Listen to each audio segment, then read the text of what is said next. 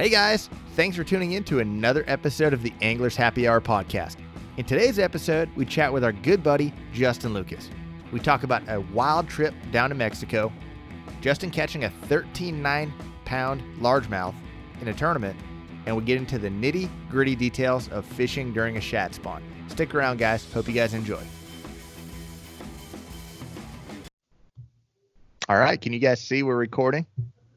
Uh, I can see that. So now I won't be able to sue you. I've acknowledged that you're recording me. Do you give consent?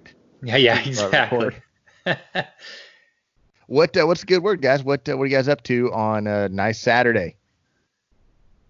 No, I I'm just, just. uh, go ahead, Nick. Yeah, sorry about that. It Let's only just took talk- us 24 seconds. to talk all over each other. Yeah. You would think for all the podcasts we've done remotely in this coronavirus era that we wouldn't be doing that, but I think we've almost done it even more than in the beginning of the coronavirus era. We're running impatient. Yeah, dude, that's a sentiment that I think all of us can feel. It's just we're all getting a little itchy, but uh, not a whole lot's going on over over at my house, man. I uh, um, had a pretty good week. Uh, got my uh, my beloved big black truck home from the uh, mechanic who'd been doing a lot of work on it yesterday. So that was kind of one of my selfish highlights of the week. Um, pretty pretty cool. Do you guys remember old Big Mike? Yeah, let's talk Yeah, about tell- him. Tell us what you did to it. What what's all going on there? It looks pretty cool. Yeah, thanks, man. So I that was one of those bad decisions you make on OfferUp. Um, there was I had been I had been window shopping that for a long time, and then the guy finally just like dropped the price to fire sale level, and uh, so I I hit him up and I went and looked at it, and it was just so cheap that it it blinded me to start overlooking all the like glaring issues that it had. And so he's a 1983 uh, one ton Chevrolet dually, four door dually pickup truck.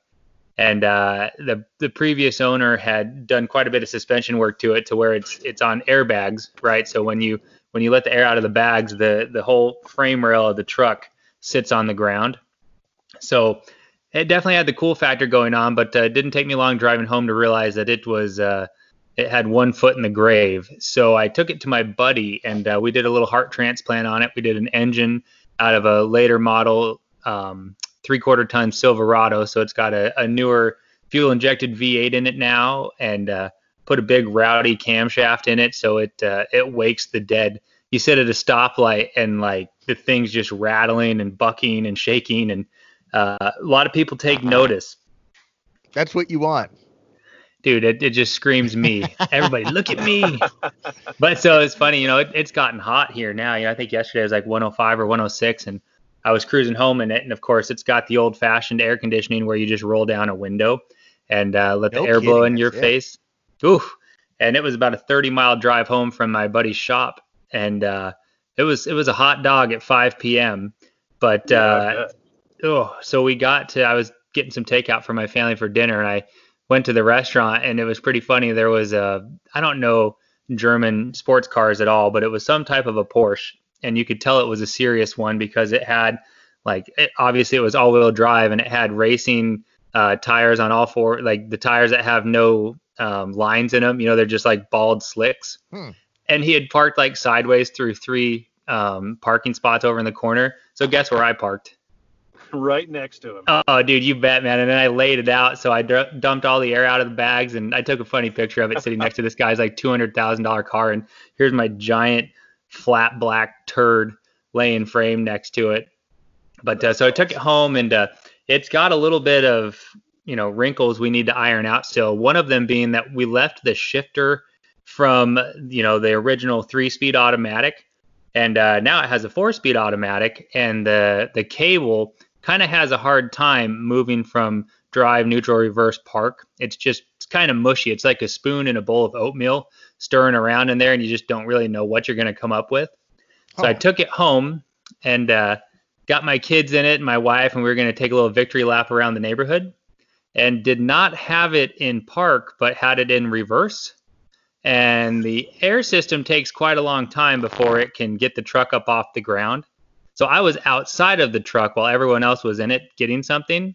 When the air system finally had enough pressure that it lifted up, and dude, it went backwards. and like slow in motion the with my driver's seat. Nope, no one's in the driver's seat, dude. My whole family is going backwards through my driveway and oh, smokes no. the wall. Boom! No way, hits dude. the wall, and I'm just mortified. I'm like, is anyone hurt? Oh my god! And then I realized, okay, no one's hurt. But then I was like, oh, I just did a number on my brand new gate because I just built, had a gate Oh. built. For, I Uh, walked back there, dude.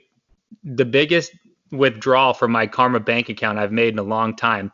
I had smoked a cardboard box with the old starter that I had taken out. My truck just annihilated that box, and the starter was the contact point between the bumper and the fence. It got obliterated, but everything else was fine. awesome. Set it up perfectly, cool. man, like it was supposed to happen. yeah, so that was all the drama and excitement uh, we had going on in in uh, my neck of the woods. But yeah, it's pretty funny, man. Big Mike definitely brings the classiness of this neighborhood down about a thousand percent. Is that what we're calling the 83 Chevy? Is Big Mike? Yeah, Big Mike, dude. That, I guess that's another side story that I won't take us down too deep. But I had a guy on the internet tell me that he was the one who built it out of Texas. That's not who I bought it from, but I put a, a picture of it up, and uh, the guy's like, he he private messaged me instantly. He's like, dude, that's Big Mike. I know that truck. So pretty funny. Interesting. awesome. I thought you were naming him after the uh, alligator, that giant alligator at the aquarium over there in Scottsdale. His name Dude. is Big Mike too, isn't it? It is, and Big Mike the alligator is probably damn near as big as Big Mike. Big Mike might have him on weight, but not on length. That thing is unbelievable. It's huge. I, that's so fun. I bet we. I think we've even talked about the other Big Mike on this podcast before. Dude, Uh, we need a, a remote control version of that alligator. yeah. 31 feet long, cruising around at Saguaro Lake. Be sweet. If that's if it's an Arizona deal, it needs to be a snake. Dude, like a nine foot gator long obviously is not rattlesnake. going to work, you know. But how about you, Rob? What uh, what's been happening your way this week, man? Nothing out of the ordinary other than, uh, well, I've been doing it for the last few months, but riding my bike a lot, mountain biking and hiking and just trying to stay busy. Um, I, I feel like I'm in ex- got an experiment going on. I, I eat as much as I possibly can and then I exercise as much as I possibly can.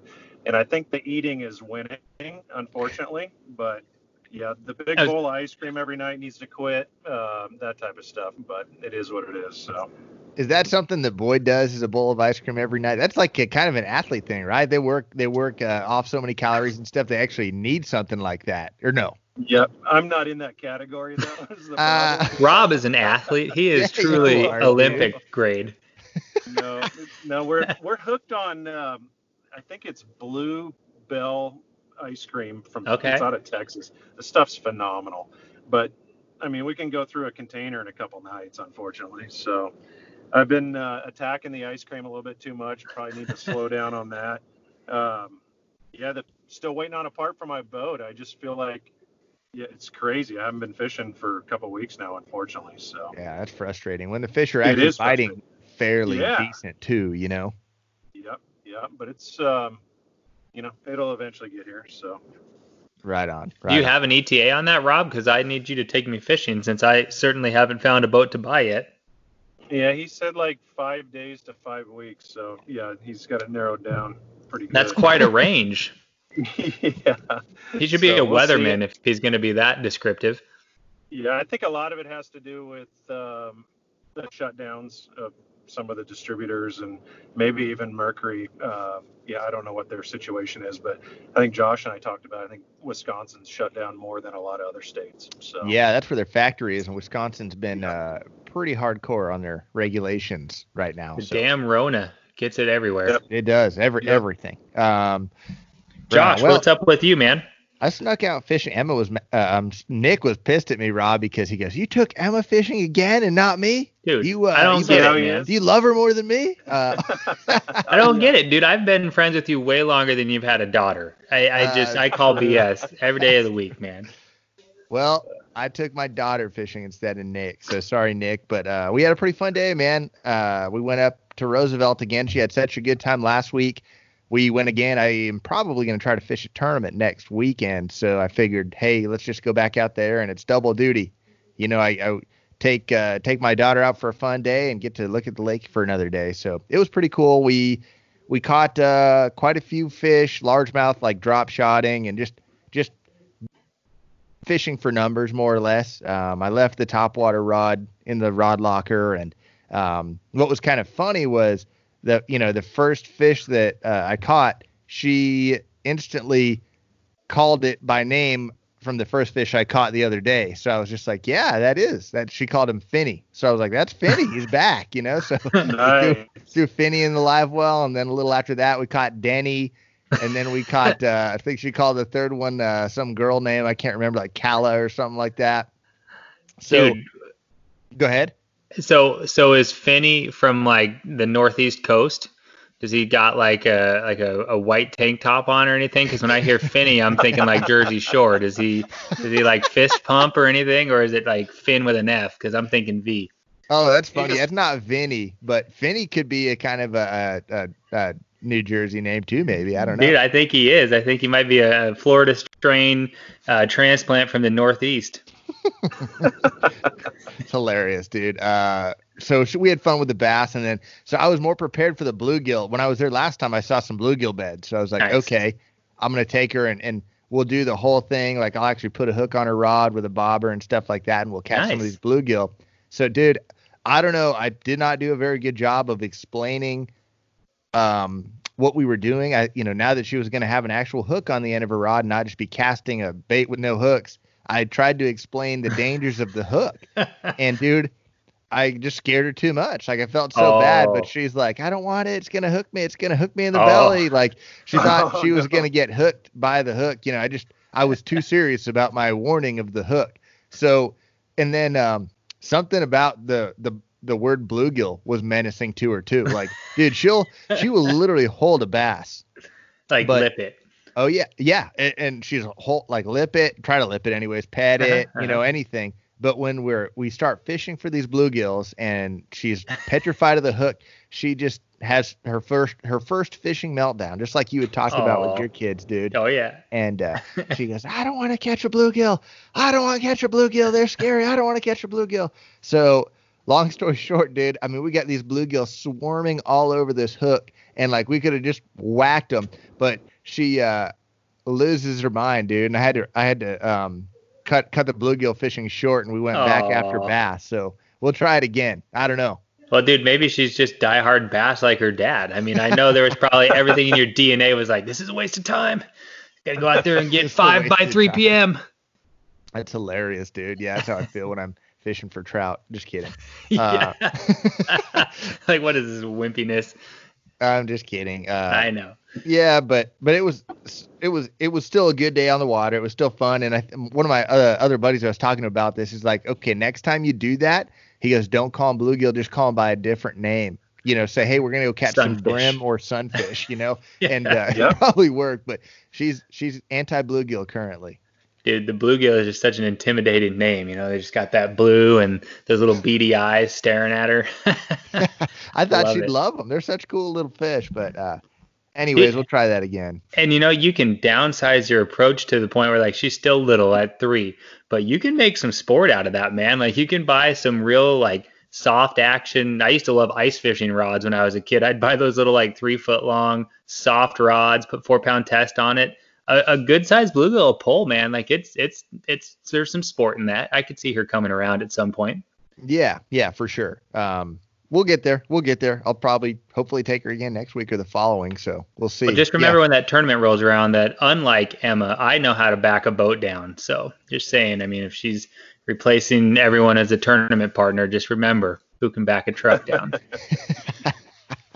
Nick, you're dying to fish, man. I'm I'm dying to go with you too, man. Um, well, so we got a couple different things we can talk about before we get our guest on. The the first would be I, I do want to touch real quick on what's happening across a lot of the country fishing wise right now, just because we're out of the spawn in you know the southern half of the country. Up north, they're still approaching the spawn, but down south, the bass spawn is either well, well, well underway or already over, freshly over. So two major things happen to me when that when we get into this phase, and, and there are other types of spawns. They're bait fish spawns, shad spawn, and uh, bluegill spawn.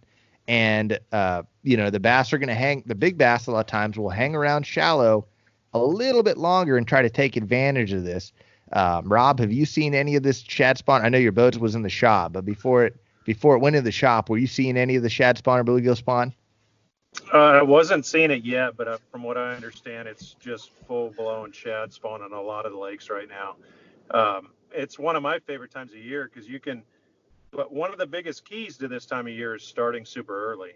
If Mm. you get out there at an hour after the sun is up, you probably miss that bite. You know, it's a it's a pretty quick deal. Do you agree with that, Josh? Yeah, and it absolutely sucks after Yes. after it's over Yes. for a chunk of the day, and then the afternoon it picks back up. But if you if if it gets light at six o'clock, between seven thirty and eleven, it's Dead gonna zone. be tough, very Mhm. tough. I mean, do you Yep. guys agree? Totally, beyond tough. And but you know that first first hour, hour and a half can be, you know, Amazing. phenomenal. Yep. Yeah, Yep. yeah. top water crankbaits, jerk baits, spinner baits, whatever. They just if it if it resembles a shad or a bait fish, you usually can catch them on it. No doubt, no doubt. And, when when- so if you're new to the shad spawn and you're just launching, Yeah, your will you boat, you're gonna go unpackage that for for us, dude? For sure. So there are a couple things. There are a couple different types of shorelines and cover that I think shad prefer, and I want you guys to add to this too. Um, if I if I miss something or if you disagree, but um, and and a couple things to look for. Of course, the number one thing anytime you're looking for uh, bait is birds. I mean, it doesn't matter where you fish around the country. And if I'm on a new lake and I'm looking for it's May, and I know okay this is shad spawn time of year, and I'm literally on a brand new lake, I'll I'll drive my motor around until I see some herons posted up on the bank, and that's the first big key. And that's that's that's uh, shad that are spawning on the bank. Sometimes they'll spawn offshore, and that's a little trickier and harder to find. But usually you, you can find a shad spawn happening on the bank. You see a couple herons posted up, and you go up close and you see the shad are running the banks. And um, I don't know. I think they I think they they like rock a lot. You know, if you've got a lake that's got a lot of clay bottom and then rock, um, I seem to find them on the rocks quite a bit. Um, they love spawning on like rubber floats in marinas, like the plastic Mm. floats in marinas. That's super super common. And if you've got a big like covered uh, marina with covered slips and those uh, rubber floats, they're all over it. Have you guys have you seen them doing that? Yeah, for sure. It you really sparked my interest, Josh, when you said shad spawning offshore. Explain that to me. Is that are they on grass? Or are they on shallow rocks out off the bank? Or what? What are you talking about there? That's and that's one that we don't see as much in Arizona. But like if you go fish the Tennessee River, for example, um, and and and a lot of different lakes that have shell beds, I've seen them spawn on shell beds, and uh, both gizzard shad and threadfin shad. And God, that's an incredible situation, but it's also incredibly hard to find. I mean, those they're shallow shell beds that are in three to six feet of water, but they could be 100 yards offshore on, on an offshore shell bar or something like that. So that's that's one where you know local knowledge really helps a lot if you know where some of that stuff is at. But if you are, yeah, if you're fishing a lake at home and you know where some shell beds are at, or or um, you know shallow hard bottom type places, hard bottom I think is the real big key there. Um, I've also uh, I've seen it happen on on uh, certain grass lakes, like uh, where you have like a lot of hydrilla and stuff, and then you'll have a bare spot. Um, I had a, I've had a couple ex, uh, experiences where they would spawn on that bare spot also, Hmm. but that's So- a needle in a haystack.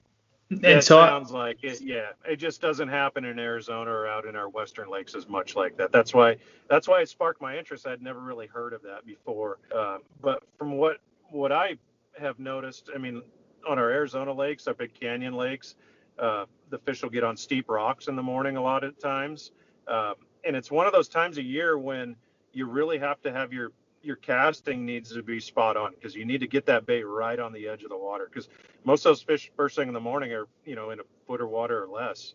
Um, do you agree with that?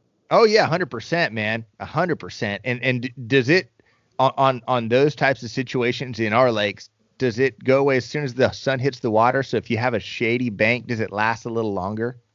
Yeah, definitely. I I think it does, and it. I mean it.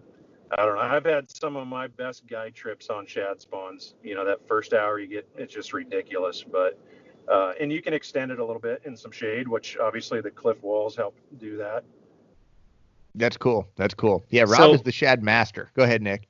yeah, so I have a question that may or may not. I don't think Rob's master of anything, but maybe we could give him shad Give him qualities. shad there. at least, dude. Yeah, I know, right? Throw throw him that at least. Definitely not bluegill. He's he's definitely not graduated to that. Now this might No, be a question that you guys know, or maybe it's more of a like too technical on the biological front, but do shad so obviously shad spawn and stop, spawn and stop, spawn and stop, right? Like every morning you, you mentioned the sun comes up and wipes it out. I've always wondered is the same fish spawning multiple times huh. or is there that many of them that they're just like taking turns? Like you get Tuesday, I'll take Wednesday. You know what I mean? Like, do you know? Well, the ones that go on Tuesday, uh huh, that get that get eaten by the bass don't go on Wednesday. That's Fair enough, right? They're they're waiting to recycle. right. and then do they do they actually like because I, other species of fish that spawn like a bass or a bluegill like they make a nest, they drop their eggs and they guard them. Do shad spawn just kind of over over the open bottom, but the like related to the bottom, but do they actually sit like the eggs hit and hatch, or do they just kind of hatch and that's that? I've never really understood the the mechanics of it. That's incredible, Nick, that you've got these questions, dude, because when it comes to like a practical uh, use application for that from the fishing, I don't, I, I have I've never really had to think about that. You know, like, I mean, you see the shad spawn, the bass fall them in and you catch the bass. But right. when it comes to what's happening there, dude, I have no idea. Because no how many hell, millions dude. of those little damn things are over there just swimming around? Because you see them up on the bank and they're just like you know, going crazy, bumping into each other, swimming up and down, left and right. It's like it's a, I don't know. So probably a wormhole that we can't answer and was maybe not even worth going down. But I've always wondered that well, because I'm it's curious. just chaos I, is a mother. Well, one of us is going to have to do that research because now we probably have some curious listeners. What would be well, ideal is if Google. we have a biologist and that's listening, maybe they can send us a, whole, full on synopsis and, and we can just, just read it off. But break it down. It'd be cool, yeah, right? Because like us. you can see what's up right on like when you're when you're bed fishing for bass.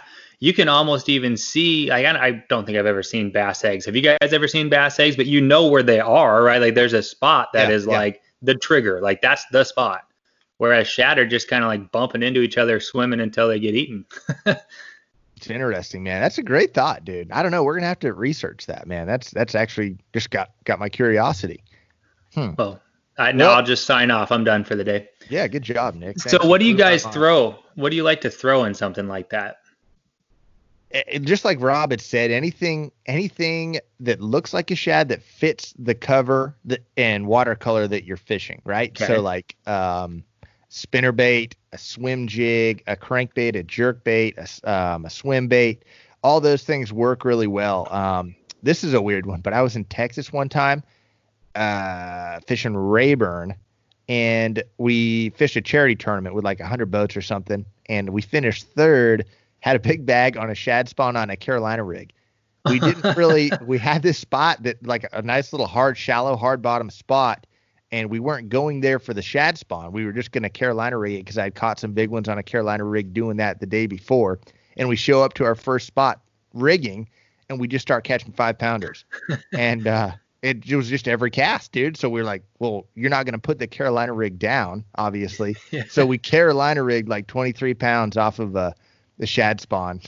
That's hilarious. so you had a, a paddle tail swim bait behind the. Uh, that was what you're rigging with, right? Lizard or something, dude. It's hilarious, man. But that that's how aggressive those fish were, man. Like anything that you threw in there, they would bite. My take on the shad spawn a lot too is like if you plan to go catch them on a shad spawn, you a lot of times miss them. I mean, it's mm. so. I feel like it's pretty random, especially areas of the lake where they go off and they're not as consistent um, on some of these lakes out here at least. Dude, and like yeah, go ahead. I would say a lot of lakes are similar too. Like these lakes are inconsistent, yeah. and like if you're fishing a multi-day tournament with in mm. the hmm. shad spawn, um, I've been you're on nervous, some of right? Well, yeah, you just there's going to be one out of the three or four days where it just doesn't happen, and you mm-hmm. it's the, which mind blowing because sometimes the weather doesn't change at all. But um, I look back at a tournament um, last year we had an MLF tournament at Smith Lake and had the best shad spawn going ever, man. I mean, I was literally I was I was catching 20 fish a morning on this shad spawn and setting myself up for the whole day. And uh, after the cut day and the knockout round, that we did have weather come in, but we had a terrible thunderstorm right before first light. No shad spawn, and the mm. weights for the entire field just completely tanked. but uh, I've seen it when there's no, not even a weather change and they don't spawn, and I, yeah, I, I don't get it, dude. I've also seen where the shad are still there and the bass just aren't there. Mm. Like, you know, that the school of fish just moved on to the next bunch of shad. You know, so it, I don't know, it's it's a pretty random deal, but when you when it when the stars align, it's uh, phenomenal. Some of the magical stuff. Rob, we always joke about that trip where uh, the three of us got to go out and you you cast netted us some some live shad and proceeded to whoop on them pretty good. And you know, I I haven't had the same you know experiences that you both have had where you can you know get on it and feel somewhat confident that you know where it's going to be and how to fish it. And I've admired both of you for that. But that one day, man, that was fun. And that's exactly what you described, where they, you know, that was at our local canyon, one of our local canyon lakes here, and they were doing their thing right on the cliff wall, man. You were throwing the cast net and it was like bouncing off the cliff wall to catch them. Yeah, it's it's rare that we use live bait, but that those situations that was so much fun. Oh, dude, why not? I mean, that was just Yeah. like that was a one in a million deal where like you could find them well enough to even catch them in a cast net. Normally, it's just so random here. You're not going to do that. So, You know, it's I'll, I'll tell you a little story on how I found that deal. It was kind of random, but I was fishing across the lake uh, on a guide trip, and I heard these splashes literally all the way cannonballs. across the lake. Yeah. Granted, they're, they're they're straight up and down vertical walls, and there's kind of like these little caves and stuff. But hmm the shad were running the edge, and these absolute giant fish were just blowing up in these little areas, and you could hear it all the way across the lake. And I ran over there, and the first day I was on it, we had a trip of, I mean, it was a phenomenal trip. I think we caught, it was a couple guys that I take out every April, except for this April, obviously, but hmm um, I've taken them out for like seven or eight years, and I don't know, I think our best five were, you know, over five pounds. So it was, it was one of those ridiculous days. That was just So- special, right? I mean, those big fish were just positioned there, and Yeah. I'm sure they like that because what a you know, it's like a a backboard in basketball that you can lay the hoop up off the, the, the backboard into the net, dude. Those fish have somewhere to push them up against, and and then it's over. Oh yeah, Yeah, and that- perfect scenario. that that first day I didn't have a cast net with me, so I was taking a the shad were so thick I was taking a tre- treble hook on a drop shot and snagging a shad, unhooking it, putting it on the hook, and letting them cast it. Every time I got one, they would catch a big one. It Good silly, God. that's what it was. I mean, obviously we're all pretty devoted, you know, artificial lure anglers, but every now and then when you get like the the live bait dialed in like that, there's just something like I haven't probably used live bait since that day year however many years ago that was, like 3 or 4 years, but it is pretty fun when you just know that like any like you can count backwards from 10 and you're just going to get annihilated because you've got the real thing. It's it's fun every now and then for sure. Yeah, and a lot of those fish, you would see them before you'd catch them. I mean, they Mhm. would. You'd see them swimming along and throw that live shad in front of them. They just couldn't resist Those it. fish So are it just was- drunk on shad, as Nick would say, man. Yep. He, he's he's used Yep. the term drunk on trout, but they're drunk on shad, dude. I mean, you could oh, you could take no a doubt. baseball bat and smack the water right in front of their face, and they'd still eat a bait. Eat it. Yeah. Not always the case. Yeah, it's it's a nice scenario. So so okay, so it goes from that, and then you fast forward the clock two hours till 9 a.m. And uh, dude, you throw like the most perfect cast, precision right in front of their face, and they just swim by it. They're like, "No, dude, I just ate 6,000 shad an Dude, hour ago. I'm full." it's us on Thanksgiving by about 4 p.m. Right? We're like looking for the couch. like I'm not eating anything. I don't care. Here's- There's pumpkin pie, whatever. Here's a funny one, and going back to yesterday's trip, I, I think that's a lot of what we dealt with Emma and I. And we caught quite a few fish, but it was we we missed and lost a lot more than we caught, and uh, that they're post spawn, they're really tired from the spawning Mm. process, and they just expelled so much energy taking advantage of that shad spawn in the morning. Uh, it's They're really easy and common to just miss and lose fish. And one funny thing that kept happening to me, man, I was I was throwing a drop shot, and uh, dude, the fish I watched several fish eat my drop shot. Watched them with my eyes eat my drop shot weight and not the worm because they were so No keen kidding. on shad. Yes, dude. it happened once or twice. I'm like, damn, that sucks. And then it kept happening. It was it was starting to get really frustrating. You know, they'd you'd pitch it over at them and they'd come up and eat the weight and be swimming around. You're like, I can't set the hook. You know, your, line's swimming off. But they're eight inches from the worm. I'm like, damn, dude. And you set you finally just pull it away from them and then they just never eat it again. You got to like jerry rig a hook like through the little pinch point on that drop shot weight and then like tie the line to the hook. Can you imagine the snags? oh yeah, hardly any. I think that it uh, was probably I should have just picked up a different bait, but I was just being lazy. Yeah, you're with your daughter too, dude. That's when yeah. you fi- when you fish with little kids. Like I would always cringe when it was time to retie. That's when like it's all gonna Yeah. hit the fan. Like you got to focus on something else. Boat control goes out. Well, you have spot lock, so that helps now. But just that was always whenever we'd break off, it'd be like, oof, all right, Here we go. Oh yeah. yeah. Yeah, Give give the kids some go. Oreos or something because we need some some concentration time. Right on. Well, hey, I had a couple other topics, but let's save them because uh, we've got Justin Lucas that's ready, and uh, he's uh, uh, again one of our first few repeat guests on the show, one of our really good buddies. And um, after Meyer was talking about him so much uh, two episodes ago, we've got to get Justin on to hear his side of a couple of these stories and uh, just kind of have have a chat with him, see how he's doing. So uh, Let's do uh, it. Yeah, let's bring bring Justin on.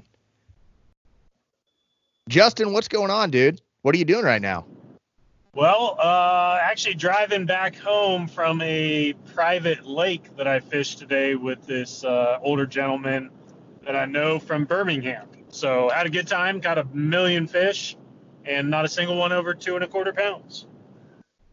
We were just talking about shad spawn. Was there a shad spawn going on? No shad spawn. No, it.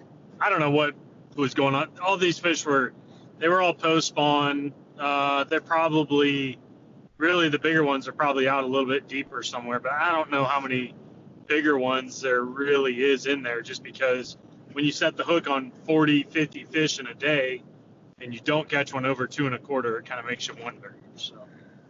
Yeah, I would say. Maybe you're Probably doing doesn't have- something wrong.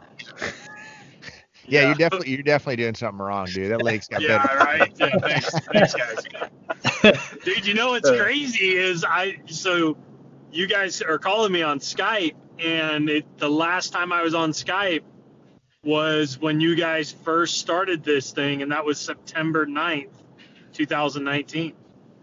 Right on. And look well, at us now, dude. We get 35 know, I- downloads a month. That's what I'm saying. Like, no, I mean everybody's loving your guys' show, and it's growing. It's pretty cool. Thanks, dude. Well, we talked. Okay, so we talked about that, and we talked about your YouTube, and this already seems like just an opportunity just to blow each other's stuff up. But uh, uh, how's your YouTube coming along? I've been watching the videos. How many? How many have you done, and and what are you doing now with it? I've done, I think, I don't know, 10 or 12 video, probably closer to 12 videos now. It's, uh, you know, I, I edit all that stuff myself, just like you guys do. It's super time consuming. So I'm really just doing it more, uh, doing it more for fun when I can. Obviously, right now with everything going on, we got plenty of time and I've been able to shoot some cool episodes and we get a lot of great feedback. I just, you know, I'm not being consistent enough with it uh, to grow. But at the end of the day, I've said it before and I'll say it again. I didn't become a professional bass fisherman to be a pro YouTuber too. Not No that there's doubt. Any, not that there's anything against it. It's just not why I became a professional bass fisherman. So that's kind of why these last couple episodes I've tried to do more of like competition based stuff. You know, actually betting Matt and Justin Atkins money during these uh, episodes that we're filming, and it makes it a heck of a lot more fun for me anyway when there's money on the line. Dude, this guy right here. You guys know, know Justin. He is so competitive. It's actually not even funny. He's the most competitive person I know. It's unbelievable. How much- Ah, yeah, I don't know. Yeah. How much Oh. money are we talking, Justin? Uh, it doesn't really matter. It could be 20 bucks or it could be 100. You're gonna fish the same, you know. You're gonna, Yep. but so far 50 and 100 is what I bet. But uh, yeah, it just doesn't matter as long as you have something on the line. You know, there's just got to be something there. Like, what are you skin fish in the game. for? Yeah, I mean, what? I don't play bags and not have any money on the line either. You gotta. I don't even go golfing and not even that, and I suck at golfing. But I've got to have something on the line to make me feel like every putt matters. You know. We were ta- we talked about on the podcast how you were physically trying to pay uh, Luke Clausen to buy players from him in fantasy football, like actual cash. I did not try and pay him. That's BS, man. So it wasn't physical Luke- cash; it was digital currency that you were trying to pay him. Is that where the story was incorrect? Yeah, all all crypto. Yeah. No, I I don't even want to talk about Luke in fantasy football. Fair enough. We'll He's move on. unbelievable. He was legit trying to sell his players and Oh, so it was You on, it was him. Oh, I don't think I'm gonna play fantasy. I don't think I'm gonna play fantasy this year just because, uh, like, I, I don't know, man. It's way too time consuming for You'll what I got out of it. You'll play. I know. Well, dude, don't worry. The damn Rona has ruined everything. We probably won't even get a football season this year. So That's true. Like, it's very true. right. On. but- Well, uh, Justin, you, you mentioned uh, you just just got your first speeding ticket in 20 years just now. Ooh. Yeah, so that was great. That was an awesome way to start this morning. Uh, yeah, I I knew I switched over to a, a, this diesel truck, and as soon as I started towing with it, I'm like, dang man, this thing. You can go 95 with a boat. Yeah, and Atkins told me, Justin Atkins said when I got it too, it's the same truck he has. He's like, you gotta be careful, dude. You'll get a ticket in that thing. I'm like, yeah, yeah. Well, I got a ticket the first week I had my license, 18 years ago. Did you cry And- when you got pulled over, dude? Were you shaking? No, I was pissed because it was a motorcycle cop hiding in the Oh. bushes. He legit asked me, "Did you see me in the bushes?" I'm like, "No, dude. I just got my license. Like, I didn't I'm- see you." I'm 10 and 2, bro. Yeah, like, Oh, he was. and uh, anyway, so that was a 51 and a 35, and then this morning I got a 69 and a 55. But my first Hmm. freaking ticket in 18 years, it like almost to the week of 18 years ago too. That's Well, that might be a So new whatever, anniversary I actually, I actually like. I knew I've been as much as we drive. I felt like I've been pretty fortunate. I haven't even had another ticket. Like this is the second ticket I've ever got in my life. So That is crazy. um, you know, I I was like, ah, whatever. I actually told the cop said I was actually going even a little bit faster. I know I was speeding. I'm sorry. And Dude. uh, he's. I thought the honesty thing might work. It didn't work out so well. But uh, anyway, um, Dude, where you live, you just need to be like, bro, I'm Justin Lucas. nah, I, I don't think he cared. He would have been, he would have been all about it, dude. He obviously is a crappie fisherman. Yeah. Oh. Hey, and that's what why is- you did get the ticket. you have something against Yeah. crappie fishermen, dude? No, I'm just. I'm just kidding. I'm just kidding. Yeah, You, you remember when you got hit? the. You, you remember when you got hit in the back by a bobber by a crappie fisherman? You told me that story. Yeah, under a bridge at Guntersville. Dude, you were on his water? I was trying to just troll under the bridge on my trolling motor and uh, like get under the to the other side because there's boats everywhere. And he legit casted and hit me in the back with his bobber. Dude, you got to stay off his water. Yeah, That's- right. Another example of why the bridges on Guntersville uh, suck. Well, we were just talking about Josh not I- having patience for bluegill, so now you're the crappie crappie hater. Yeah, I'm not. Yeah, whatever. I'm not a hater. I'm just kidding, dude. Uh, have you Hey, taken you want to hear the funniest story ever about somebody casting at somebody? Uh, Please. Yeah, sure. dude. So, uh, John Billheimer, who I used to fish with back in the day, you know, I go down to his house, fish with him every weekend on the Delta, and there's this slough down there. It's called Cruiser Haven, and uh, John would always go in there and bed fish, and you know, I would go in there and bed fish too. But uh, he would. Get, I remember him. Uh, this this guy that lived on a houseboat there in that marina, always getting pissed at John and uh, finally, one day, the guy cast a lizard at him, and it snagged the cleat on the back of his boat. And so, John, he's 16 years old, and he sat down in the driver's seat and freaking put it in gear, dude, and stripped Yeah. all the guy's line off. That's what he gets. That's brilliant. Dude, the guy's dog cussing him and screaming at him the whole time, you know, and I think his dad threatened to go down there, but we tried to keep his dad from going. His dad probably probably would have killed that guy.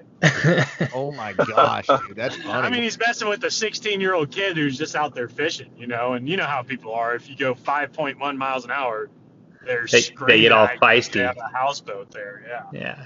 Man, Josh, do Yeah. you remember? Uh, so Justin's story is one that actually happened in reality. Do you remember who the guy that uh, I don't remember if it was a guide trip or what you had, but uh, he was he was spinning a little bit of yarn telling you about his days of tournament fishing, and when uh, someone didn't give him enough respect, he had to cut him. Oh yeah, yeah. Dude. This is uh, th- you guys will laugh at this one. I had this guy on the boat, and uh, he had told me he had fished tournaments, you know, a long time ago, and I know he did. He actually, uh, this guy had actually fished the Bassmaster Classic in the early 70s or late 70s or something, so he had fished a lot. Um, but he told me that on the pro on pro draw days that um, you know, if he wasn't getting enough respect from his partner, he would have to do something like to get their respect. And uh, he had a move where he would take a spinner bait and uh, and do a cast with a willow leaf blade and slice slice them open with the blade on the cast. on, on his ear. Like slice their ear open, like and he, he he's, he'd say like, yeah, I had to cut him. He just wasn't giving me enough respect. And I'm just What? like, okay. Dude. Like if you believe that, right? Like I'm okay, like, this guy bro. thinks I'm a complete idiot, apparently, but I'm just gonna nod and say yes. Wow. had to cut him. Must That's have been the Wild one. West back Yeah. then. Rob probably was doing that in his era of sharing boats. Yeah, that was a common practice back in the day for sure. He had to wear earmuffs. As soon as that guy pulled the spinnerbait out, you're like, oh crap. Oh dude. man, put him on, put him on. Uh, okay, so dude, uh, since uh, since we've only got like 30 minutes here, and um, you know, we you normally just talk about you, you know more more recent stuff. I think it'd be kind of cool to talk a little bit more about your days of fishing in California and and uh, just kind of that that stage from like when you talked about fishing with uh, Billheimer and then when you started fishing pro tournaments and and uh, traveling traveling with Meyer and stuff. We had Meyer on two weeks ago, and uh, you had given me a couple hilarious stories to bring up to him, and then he told them, and they were great, dude. They were so funny. Um, Which ones did he tell? So he told the one, the one about well, Jr. waking up having the night terrors, dude. Do you remember that? Oh yeah, he was staring at me at 2:30 in the morning. I don't know why. I don't know why. Like I woke up, but I woke up and I'm laying on my side, facing their bed, and they used to share a bed. You know, we were trying to save money, and we were at like a some hotel, but you know how the lights come in through the curtains at a hotel, parking Yeah. lot lights and stuff. And dude, I literally see his eyes like glaring at me. I'm like, That's great. Staring into the Like- window of your soul. dude, I'm like, I remember going, JR, JR. And he's like, they're coming, they're coming. And then, you know, a couple, of ex- that's a couple explicit words in there. They're coming. And I'm like, who, who's coming, JR? And this is at 2.30 in the morning. And uh, anyway, I just pull the blankets back over my eyes. I'm freaking out. Like, what's going on, man? And I ask Dude. him in the morning, I'm like, dude, did you, do you remember telling me that they're coming last night? And he's like, no, I must have had that same dream again, though. I'm like, oh, wow. That's terrible. That's it. Thought- Oh, yeah. Imagine Homeboy needs some melatonin or something. He's a he's a good one, though. He's a good guy. That's Known him a cool. long time. Dude, it sounds like you guys had quite the crew. Uh, how about uh, I don't I don't think these guys have heard the story of that. How big was that? Uh, 13 14 that you caught at the Delta in the 13-9. FLW tournament? 13 Yeah. 9. Just tell them that Yeah. story real quick. It was it was unbelievable. Well, we were just fishing on the other side of the wall at Russo's Marina in Frank's Tract, and uh, think who was I with? I was with Jeff Billings. He's a local guy back in Northern California, and it was 2008. Yeah, and uh, literally, dude, you could hear them on the, you know, you could hear the weigh in and everything. We were on the other side of the wall. You could hear everything going on. You knew the weights were crazy. It was just it was Hmm. nuts. There's people fishing everywhere, of course, because we're all getting ready to check in. And I, uh, Jeff picked up the trolling motor and he's like, "All right, man, we got to go in." And I'm like, "Okay, I'm gonna make one more cast." And he's like, "Yeah, yeah, go ahead." I never forget him strapping his rods down, and I legit just pitched a drop shot out to this clump of tules like we've been doing all day. And he picked the trolling motor up, strapped his rods down, and I set the hook at that point. And I'm like, "Dude, I got a freaking giant." And he's like, you know, what do you, what do you want me to do? I'm like, I don't, I don't know. And it just ran straight into these tules and was hung up in the tules. I'm like, dude, Oh. I don't know. I don't know. And he's like, I'm going to put the trolling motor down. So he puts the trolling motor down. He starts going in it. And by that time, it came undone and was just swimming towards the boat. And this thing came up and jumped right next to the boat. And he was there with a net. and he scooped it up, dude, and it was a Uh-huh. 13.9, and I was Wow. legitimately calling, trying to find my 12. I, he's like, just throw. I'll never forget him saying, just throw one out, dude. Doesn't even matter. At This that is the point, no. Yeah. I'm like, no, I got a 12 incher in here, man. So he's like, he's trying to like strap my life jacket on, and I'm trying to get get in the live well, and we made it in with like 30 seconds to go. Oh, And uh, anyway, freaking, as we're getting like he's running on pad, and I finally find the 12 incher and just throw it out, dude. We're cruising like 20. Water skis across the Oh yeah. finally found it, but Carol anyway, Baskins so- wouldn't approve of that. Well, screw Carol Baskins. But uh, yeah, mean- dude. So, tw- uh, freaking, what was that? Uh, it was a legit 12 and a half pound upgrade because that fish weighed, I know, one pound even, if that. 12 pound. What was your What was your bag for that day? I think I had four like three pounders or two and three quarters, and that. So I had like 25 pounds Jeez. or something like Did that. Did you win that tournament? No, but the first that was the second day. The first day I was in a like 115th, and I moved all the way up to 10th. And you made the cut on that fish. Or was that Yeah. National Guard? Oh, it was. So you It made was the cut. National Guard. Yeah, I ended up finishing eighth. Wow. It was crazy. I mean, dude, it's that's like I don't know. I think that's a record. Like that's a world record in my opinion. How many people have cold 12 pounds in one cast on the last cast of a day in a tournament? Oh, yeah. It's, it's never happened. You could have almost retired from that, dude. That might have been the high mark of your career, I thought about it. dude. Like you can't What top was- that. What was Cody, Mark Cody, I saw Cody when I came in the boat ramp. Cody's like, dude, what's you? I'll never forget him saying, "You look like you just saw a ghost." I'm like, wait until you see what's in this live well, dude. And I held it up, and you know he's freaking out. Everybody was freaking out. But that day, there was a guy I can't remember his name. He lived in Davis, California. He caught a 1311. He was a pro though, Oh, and so it, we both Stole got your big fish on our side or whatever. Yeah, but then next day that guy went out and caught another one, almost 13. It was like a 12, 14 or something. that's caught a- A 13 and 11 and a 12, 14 back to back days. What a freak show, dude. It was insane back then.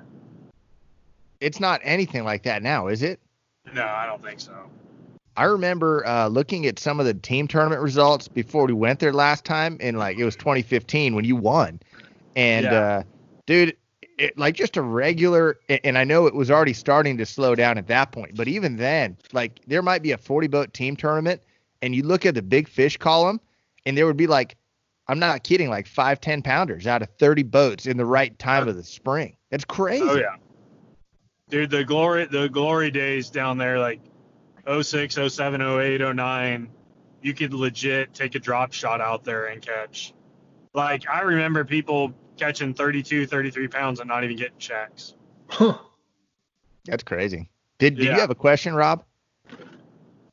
No, I just, I mean, I fished the Delta quite a bit in the late 90s, early 2000s. It was never anywhere close to that. Uh, with the exception of, and I'm not trying to one up you, Justin, but the Mark Tyler's fish. Nice. Do you recall Oh yeah, that? There's- 14, 9, I think. Isn't that still a record in Bassmasters, I believe? I'm pretty sure. I think it is, yeah. And I mean, it was Just, I mean, how is he had that, dude? How is that really gonna get beat? Like, oh, you're right. I, Maybe I at, just don't maybe know at this four. day and age. You know, yeah, maybe. I mean, but it Yeah. still would be a one in a million.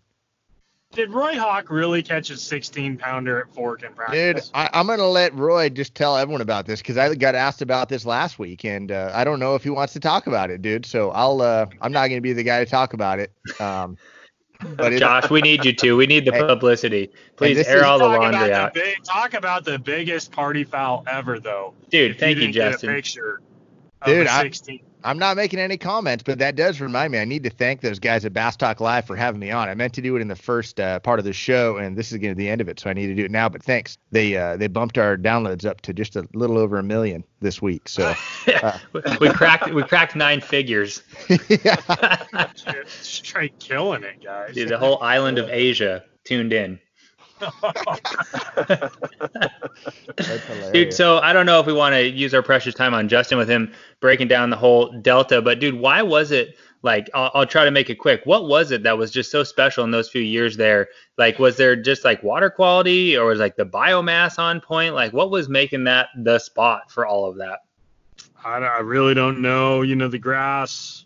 Of course, there was lots of lots of grass back then. They weren't killing it or anything. Okay, Um, that, And they do that now? probably- Yeah, I don't know. I don't know what they're doing. Ever since I moved from there, uh, I don't really keep up Cool. with it anymore. I mean, that's the only reason I won that tournament. If I had kept up with it and all that, I probably wouldn't have won that tournament in 2015. But I just don't keep up with it. I just hear from a couple friends, literally just two different guys.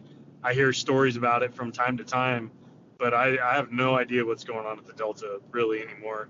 Kind of sad. Like I definitely miss fishing out there and fishing Clear Lake, but heck, at the same time, those guys can't even fish right now, and I'm driving Yeah. all over Alabama fishing wherever I want, so I don't miss that part. Amen. Yeah, there's a lot more options where you live now, man. There were some amazing, amazing places, and there still are out west, but you've got so many options where you live now. Yeah, dude, and there's gems. You know, like last year, my buddy Devin and I. I mean, we drove 12 hours, but that's no different than really like Phoenix to Sac or whatever. Yep.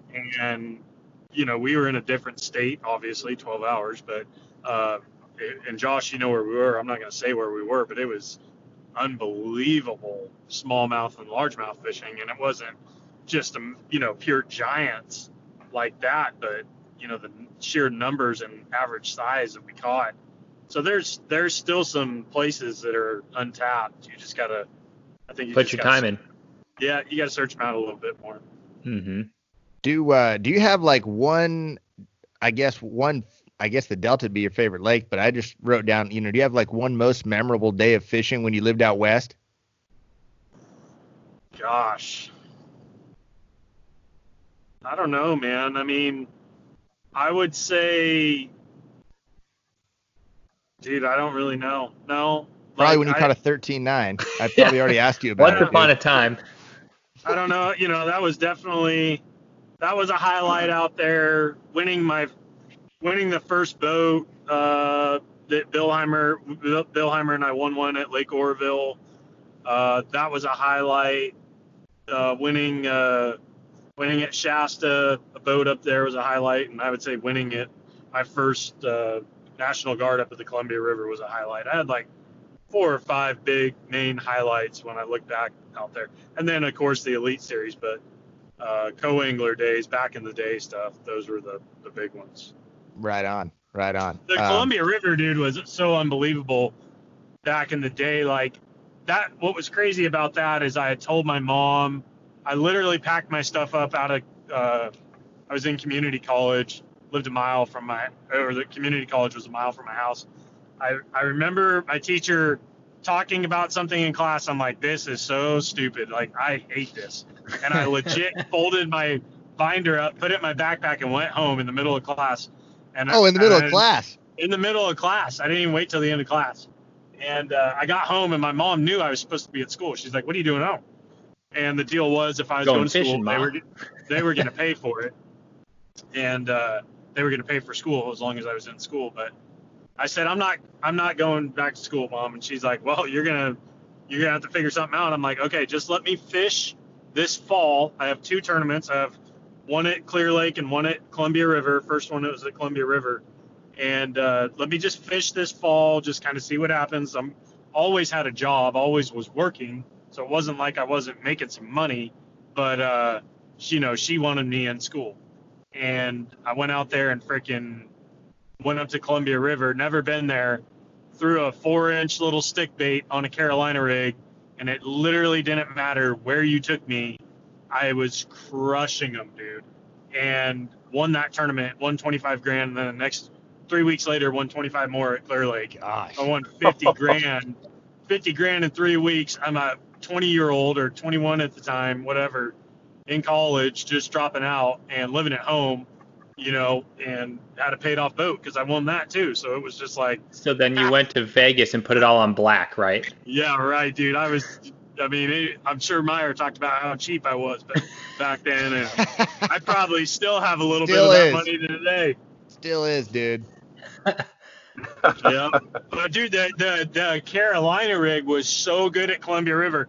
I will never forget the last day my boater being like, "Hey man, you got you're leading this thing by four pounds. Where do you want to go? I'll just take you wherever you want to go so you can win." And I'm like, "I don't care where you take me." I remember telling him, It's that good. I'm gonna catch him no matter I'm where we go. I'm like, I don't care where you take me. Just take me somewhere where I can throw this carrot. And he did, dude. And uh, he's like, okay, this spot right here, we've been fishing here all week. I've been fishing by Ayler, blah, blah, blah. And dude, I bust like another big bag, which was like 12 pounds at the time. I caught like almost 12 and a half, 13 pounds the last day by 9:30 in the begging for a Carolina rig, you know, and he was in 140th place, but he just wanted to catch some, and it was that, it was that, That's crazy. like Uh-oh. it was insane. Yeah. Wow, that's cool. guys Uh, yeah, yeah, Yeah. we got you broke up for a little bit there, but hopefully it uh, picks back up. We just got like, uh, uh, I got one more thing, man. C- can you hear me, Justin? Oh, oh, right, and right in time for the best part too. Can you Oh, hear we me? always like to. That's all right. Well, hey, we got 25 minutes out of him. I have got. I, Uh, we have. Oh, are you there? I Oh. have, yeah, I'm here. We got you right on, man. Pull Uh, over. Stop right there. Pull over. Yeah. I'm Last actually right about right where I got the ticket earlier. So Oh, I don't want to pull over here. Last thing, dude. So I, I saw Billy Egan from One Bass posted uh, some photos from an El, the El Salto fishing trip that we did a couple years ago with Berkley, and uh, it reminded me. So we actually Justin and I both went, but we there were two phases. I went in the first phase, and then he came in the second phase, or vice versa. Um, they just had like ten different riders coming in. They wanted certain anglers with certain riders, or, or however they like an even number. So, anyways, I'm in El Salto for a couple days, and then uh, Justin comes in. Um, but apparent, uh, I remember hearing about a couple hilarious pranks they had pulled on Justin. Uh, do you remember? Do you remember what happened down there? Oh, are you there, Justin? Well, I'm going to start telling these pranks then. yeah, and, make him sound the worst you can, Josh. Yeah, Just bury he- him since he's he left comes us. back, yeah, if he comes back, he'll get to defend himself. But uh, Dude, so well, the first thing that happened was uh, they we land in Mazatlan, and it's Mazatlan's got like a tiny little airport. Justin, you there? I don't know if that was a sound effect. I got you. Oh, I you hear me? but I tried to pull over, but that didn't work out. Yeah. Well, Dude, thanks. Bertrand you guys just- now. I got good service now. Okay, well, Bertrand just buried you too. yeah, what thanks did for. you say? I told him You about didn't that listen time. to the episode, trip. I told him about what you got caught with flying down to uh, Mazatlan, dude. dude. All that Colombian bam bam. I'm what? just kidding. What did I get caught with? I'm kidding, dude. No. Uh, what what happened though when you try to get off the plane with your iPad, dude? Oh, free. No, I'll never do that again. I I left my iPad on the plane and we walked on the runway Oh, into the terminal and then I walked out of the term- terminal back on the runway trying to get my iPad. Of course, nobody really Weren't you, like me. running? Weren't you like running across the runway? They're not just walking, like like kind of running to get back to the plane. Yeah, probably was, but I remember I didn't think anything of it. Well, when I got to the little security desk, dude, the guy was watching me through the window and he looked at me, dude, he looked at me straight in the eyes and he's like, "Don't ever do that again." And I'm like, "Okay." dude, he's And grabbing he's his like- taser. Oh yeah, dude. And uh, he was like, "Don't like." The way he said it, I'm like, "Okay, well, thank you very much for not like arresting me right now." You know, like it sounded like I did something pretty bad down there by doing Dude, that. the And second half prob- of probably would be frowned upon in the United States too, but I just figured out it's Mexico. it's Mexico. I don't care. Yeah. Well, because the second half of what he was going to say is, don't ever do that again without giving me 500 pesos afterwards, right? Like that was the second half of it. Yeah. Dude, he legit scared me. I was scared. I was scared to go back. I'm still scared to go back there right now because of it. But uh, I was really scared to go back to the airport after that trip, like thinking, you know, that they had me on camera, that they were going to get me, or like I was tripping about it. No lie. I was, you know, how you eyeball every security guard and make sure they're not staring you down or anything. So, Oh yeah, dude. Yeah, I I guess you did. You got lucky, actually. They could have. And, and I remember it in the bus ride driving by the actual prison, being like, "Can you even imagine?" Like yeah, I remember that. it looked so rough, obviously from the outside, but I mean, yeah, I'm sure the inside's much better. Dude, Josh, you could hack it, dude. You get like a teardrop tattoo after a couple weeks in there, you'd be fine in a Mexican prison. It made me a lot tougher on those offshore ledge tournaments when you have to kind of yeah. be really aggressive. When you're elbowing all the uh, panga fishermen. He would get a teardrop drop chop weight tattooed under his eye, but he ain't getting no dang real teardrop there. Oh man. That's hilarious. I he told wouldn't these. get it. Hey, he wouldn't get a skinny weight or a round weight. He would do the teardrop. Yeah, that's right, dude. You, you know, That's you gotta- you gotta hilarious. keep cred high. yeah. Uh, With a and little three-inch gulp minnow hanging off of it. that'd be my eyebrow, dude. Yeah, the My eyebrow. would be the minnow. Oh crap! That's good. That's fun. Okay, so how about uh, when you were there? I don't know. That just Justin likes to play pranks. So and, and the crew over at Berkley, everyone gets along really well. There were a couple good pranks on on you, dude. Talk about the uh, what they did with the cat. Uh, that was real funny to everybody else. Freaking. I'm, everybody takes siestas, and uh, I guess it was time to wake up from the siesta. They're knocking on my door, asking if I need room service. I'm like, I'm good. I'm good. I'll be out in a minute, dude. And there was all these little wild cats hanging around there, and they threw a freaking cat in my room and pulled the door shut. And I'm sitting there with this cat that's like coming towards me on the bed, and I jump up on the bed, and I'm it's like the loudest meow, you know, it's like meow, like it's probably was scared, but I was too. I'm like, dude, I'm not about to be in the. If this thing scratches me, who knows what I'm gonna get? So, freaking mangy. Were they holding the door shut? I don't know, because I ran to the bathroom and closed that door and I was trying to get out the window. And uh, finally, dude, after like 45 minutes, they came up because I wasn't down at the boat. you were in there for 45 minutes hiding from Oh, the yeah. cat. yeah, bro, I was not about to get out and get in a cat fight in my hotel room in Mexico. And then they Mexican took cat. that. Then they took that mannequin and uh, put it in my shower.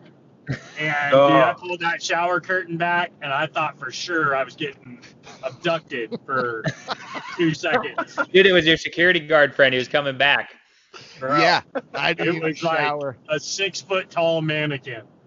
That that freaked me out. They had a and mannequin Hunter- in the pro shop. Uh, Yeah. in the tackle pro shop. That's where they got it from. Hunter had it all on GoPro. He had, he strapped a GoPro on its wrist, but of course I was freaking naked, about to get in the shower. So I, I was the only one that got to see the footage, but Was it? Oh, I fun? What was your oh, reaction? you've never seen a curtain get pulled back so fast in your life, dude. Oh man. Well, dang, dude. Hopefully, we get to go back down there, man. That was uh, Is Pretty that awesome place trip. still fishing just ridiculous like it has been for time immortal? I think I El. Salto. Yeah, I think El Salto is still good, but it's not at its peak. Uh, Okay. I've heard Baccarac's at its peak right now. For size and numbers? I think so for Yeah. size. For size. Yeah. Right on, Justin. Well, dude, um, we appreciate you coming on big time. Do you guys have anything else for him before we let him roll? Oh man, we're we're grateful. Like Josh said, it's always fun to laugh and connect with you, man, and uh, keep keep doing the YouTube thing. I Yeah. appreciate it, guys. You guys And- keep it up too. Fun watching you guys grow as well. Thanks, man. I'm stoked to see you again in a month. We're finally fishing again. I haven't announced it yet on this podcast, but I'm sure most people have seen it. But we'll be fishing uh, a month from now in Florida, dude. So take it easy on me when we get down there. Can't wait. All right, We'll man. see you Talk guys to you later. soon. Adios, okay. bro. Bye. See, See ya. Thanks again for tuning into the podcast, guys. We're always glad to spend an hour every week with you, and uh, we just have such a great time doing it. So thanks again. We also want to extend another huge thanks to Mark and Matt over at Bass Talk Live. They brought uh, me onto their podcast last week, and it's given us a nice bump over here. And uh, you may be a new listener, and you maybe came from over over there. So uh, thanks for that, guys. And um, if you haven't listened to their show, I highly recommend it. They're much more legit than us, and um, I listen to every every one of their episodes also. So, guys, have a great week, and we'll talk to you next week.